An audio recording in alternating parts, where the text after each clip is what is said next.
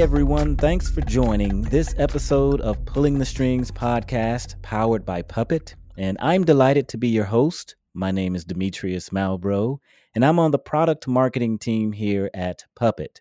And I'm really excited today to talk with Trevor Vaughn, Lucy Wyman, and Gene Liverman. Trevor is a co founder of Onyx Point and also the co creator of the System Integrity Management Platform the largest compliance focused Puppet based open source platform. And he is also a contributor to multiple Puppet communities and has been using Puppet for over a decade and Beaker since it was released. Now, Lucy Wyman is a senior software engineer on the Bolt team here at Puppet and also co leader of the open source stewards, which we've talked about on the pod before. Now, Gene is a, a newcomer, Gene Liverman, senior SRE and also the lead for the Customer Zero program here at Puppet, working on all the behind the scenes things engineering needs to do its job. So, welcome to Pulling the Strings, everyone. And let's start off with a short history lesson on what is Beaker and why was it created. Lucy, would you like to take that? Sure. Uh, Beaker serves a couple of different purposes. Uh, I think that the kind of short description would be people call it a test harness. Um, but really, it's meant to provision uh, any like remote uh, or even local machines that you need to use for testing various Puppet infrastructure admittedly my most common use for it uh, was actually in the puppet console but it's obviously used throughout the puppet ecosystem. And it also uh, so it'll provision your targets for you. It'll also then execute your uh, tests on those targets and then uh, can handle some of the cleanup afterwards. I guess as in okay. terms of history it was created um, before my time which was five years ago. So i'm going to say you know Trevor would probably know better than me, but maybe mm, okay. eight or nine years ago, back when we had a quality assurance team, and it was uh, created by that team um, in order to make it easier for developers to write their own tests. And uh, so it was, you know, driven forward and maintained by that QA team until our quality assurance organization in Puppet was kind of disbanded, maybe disinvested from, maybe three or 4 mm-hmm. years ago. And then, I mean, ever since then, it's been just kind of in maintenance mode, you know, not not really getting a lot of attention from Puppet as an organization, despite, like I said, being used throughout the community by wonderful module authors like Trevor. Trevor, I don't know if there's any anything you want yeah, to add. I was going to see if uh, if Trevor wanted to fill in the blanks for us and add some more color to the history of Beaker. Oh, sure thing. Um, so actually, at the last Puppetize in 2019, I did a presentation on on Beaker and PDK, um, and in that I have a slide if anybody wants to go look it up. Um, but basically, RSpec Puppet came around in about 2012. Uh, it was a great testing framework for Puppet modules. It really let us get in and dig deep and, and kind of have a more like focused DevOps approach to getting things done. Um, in 2014, uh, by my notes anyway, uh, Beaker came out and was added as kind of an adjunct to RSpec Puppet. So you use RSpec Puppet for your unit tests, and then you pulled in Beaker for your acceptance testing. Um, it took my project uh, about a year to kind of integrate it into our testing framework. Uh, but once we once we pulled it in, honestly, there really hasn't been anything better for us uh, to date because we focus a lot on multi-node testing, on actually testing small infrastructures. And as one of my colleagues likes to say, uh, in his opinion, Beaker is basically a vagrant of vagrants. Uh, it essentially makes it easy to stand up very, very small infrastructures, do your tests, and pull them back down again, but all within the RSpec, uh, the niceties of RSpec. Okay. And uh, Gene, did, did you want to also add something to that as well? Sure. Um, it was about three to three and a half years ago when our QA team got disbanded as a team and that function got rolled into other parts of the organization. And at that time, the quality engineering team and the Infrator team, which have since merged to become DO, and that's the team that I'm on, uh, took over maintenance of Beaker. But we didn't really have the time or inclination to do anything more than what was absolutely needed to keep the lights on with it. Um, from our perspective, it worked. And the things that we put effort into was when PE tests started failing um, because, except for that, it worked fine. And from our perspective, its purpose was to be able to test Puppet Enterprise. We knew the community had it too, but we just simply didn't have the bandwidth to do anything beyond that with it. Okay, awesome. So you have the history, and I, I hope everyone learned some things that they didn't know before about Beaker and why it was created. Now, I guess one of the most important questions right now would be how it's different from some of the other other testing tools that are out there, like uh, Litmus in particular. So uh, we actually looked at a lot of different tools over time, as as both Lucy and Gene were saying. Uh, you know, Puppet again didn't abandon it, but it wasn't their primary focus, which makes sense. And so, of course, we we kind of farmed around. Um, the big thing for us was both well, the big two things for us were both the integration into the RSpec uh, testing framework, the Ruby RSpec testing framework, uh, because it allows us to pause at different positions, kind of tweak things, play with things on the fly, um, and get a really good systematic output of all of our tests from the top down. Some other platforms has had similar capabilities in the past, and I'll be honest, we went and started looking at Test Kitchen. A lot of the a lot of the uh, community and different communities use Test Kitchen for their testing, um, but we found very quickly that it could not do the second part of what we needed, which was multi-node testing. So from our point of view, uh, we do a lot of just widespread systems automation, uh, and and we want our to make sure that when we automate a system, it actually all the components can still actually communicate properly. And so we hit a particular set of issues where we needed to be able to sit, stand up four or five nodes at a time, test them quickly, and then tear everything back down. And basically, when we started talking about okay, you know, what what are we going to do in terms of you know trying to find something that's not Beaker. Um, if Puppet wasn't interested in pulling along, uh, we basically didn't find anything better.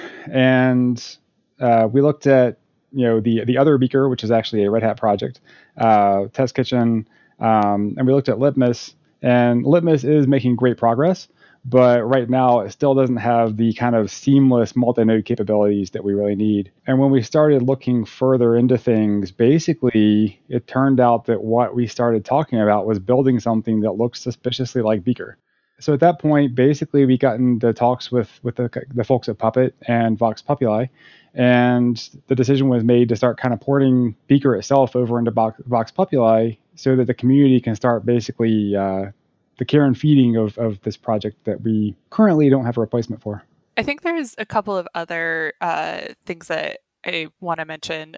Not that Trevor left anything out, more just uh, I guess things that are top of mind for me. I think there Beaker has a pretty rich ecosystem of like helper modules and you know ways of interacting with common technologies. There's like a Beaker AWS, Beaker Docker helper. Um, you know, at very level, varying levels of um, kind of doneness, as it were. But uh, I think that that is a really important part of talking about like how Beaker is useful and how it's different from Litmus. Um, I think a lot of that we are maybe going to need to recreate for Litmus.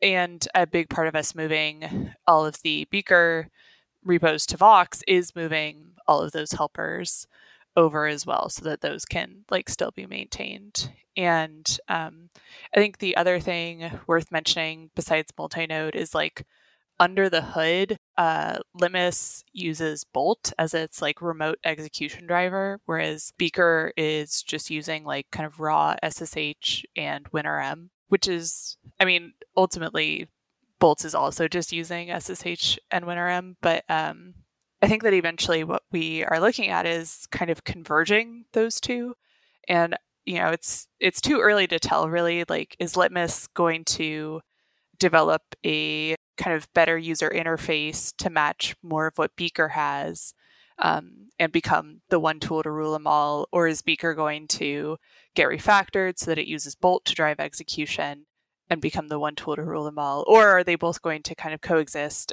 and fill their separate niches as they do now? So I think that's kind of uh, okay. a big part of what we're thinking about within Puppet right now.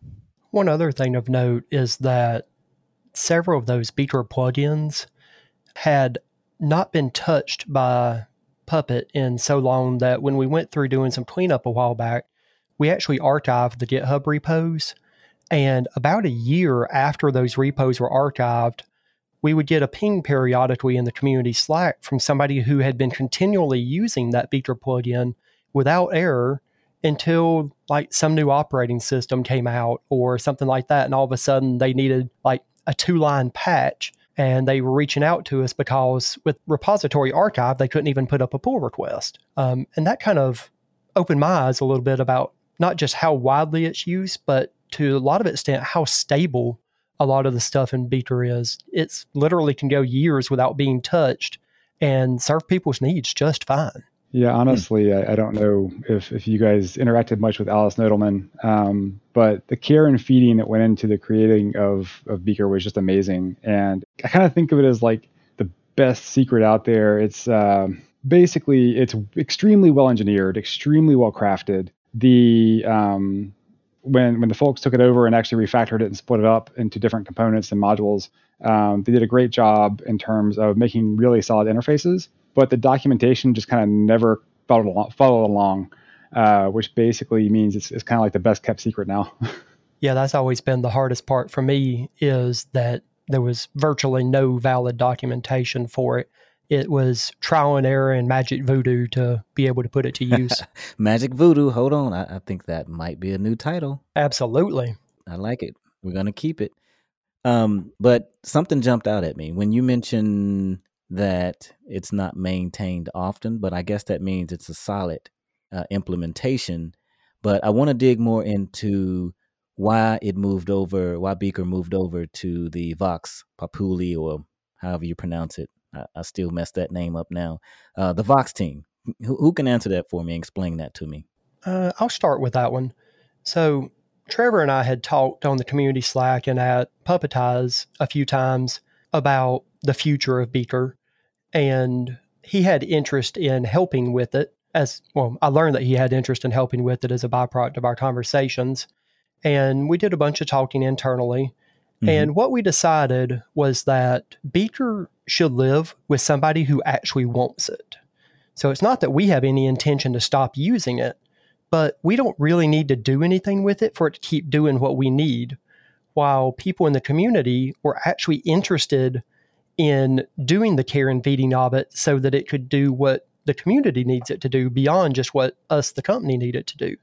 And our main community group is Vox. And so mm-hmm. we started up the conversations to see if Vox was interested in taking it. In no way did we want to dump it on Vox. There has been a misconception or possibly a accurate analysis at times that Puppet has tended to dump things they don't want on Vox, and we actively wanted to avoid that. All right, hold on. Uh, who, who, would say that? No one should say anything like that. yeah, I'll I'll take your word for that one. um, I, you know, I wish that wasn't the case, but that was at least a perception that a chunk of the community had. And so with Beaker, we wanted to actively avoid feeding that conception. Um, we didn't want that to be the appearance of what was happening. Um, and so we had Ben Ford and myself and Lucy and I think some others had conversations with various people at Vox and Trevor and found that there was interest on that side. And so we went through the process of getting all of our ducks in a row on the internal side to actually start transferring the Beaker repositories over to Vox, which for us meant that we needed to make a few structural changes internally, such as not pinning to latest, but pinning to known versions within our testing pipelines, so that we didn't have to worry about changes that were coming in from the community inadvertently keeping Puppet Enterprise from being able to be shipped one day. We just need to be a little more cognizant of that. We probably should have never been pinning to latest in the first place, but when everything's internal, it's a it feels safer than when you have external people hitting the merge button as opposed to people who are looking at the release calendar. So, from my perspective, okay. anyway, that's kind of how all that happened. Um, Trevor or Lucy might be able to provide some additional context to that. Yeah, actually, I mean, I so I uh, participate in the Vox community in various ways, as as well as many of my team members. And as I said, you know, we didn't want to rewrite Beaker. That seemed to be a complete waste of time. Um, so you know we're interested in helping keeping Beaker alive in the Vox community um, and really helping to make sure that PR is reviewed in a reasonably timely manner. No guarantees. It's a it's a uh, open source community after all. Um, but we use it daily, right? We use it every day. We use the deep parts of it, and um, we want it to keep working. So uh, for those parts we use, we're going to keep them moving along. And to Lucy's point, I, I I don't. It's it will be a heavy lift, um, but I would absolutely love to see uh, the SSH and WinRM guts of Beaker completely removed and replaced with calls directly to Bolt. I think that would be honestly the best thing ever. Yeah, that does sound pretty awesome. And that also seems like it would help close the gap between the use case of Beaker and the use case of Litmus significantly. Great. Well, it seems like Vox is doing a great job maintaining uh, Beaker thus far, and we really appreciate the entire team, you know, to continue on that journey. And I guess what are future plans for Beaker? So if we had a crystal ball and we wanted to take a take a look into the future, what what would the future look like for for Beaker, especially around like supported operating systems, et cetera? I certainly have opinions. Um, and again, this is based on what we need, right? So in terms of operating system support, it's it's pretty solid, and adding new operating systems has become easier and easier over time. Um, one of the things that actually I completed recently and pushed up was the ability to use Podman instead of Docker um, using the Beaker Docker uh, uh, module. And that actually required fixing the upstream Docker API Ruby gem.